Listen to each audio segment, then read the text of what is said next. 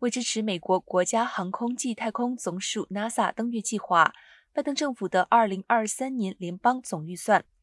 编列约15亿新增经费。NASA 发言人表示，登月计划上一个会计年度获得政府经费12亿元，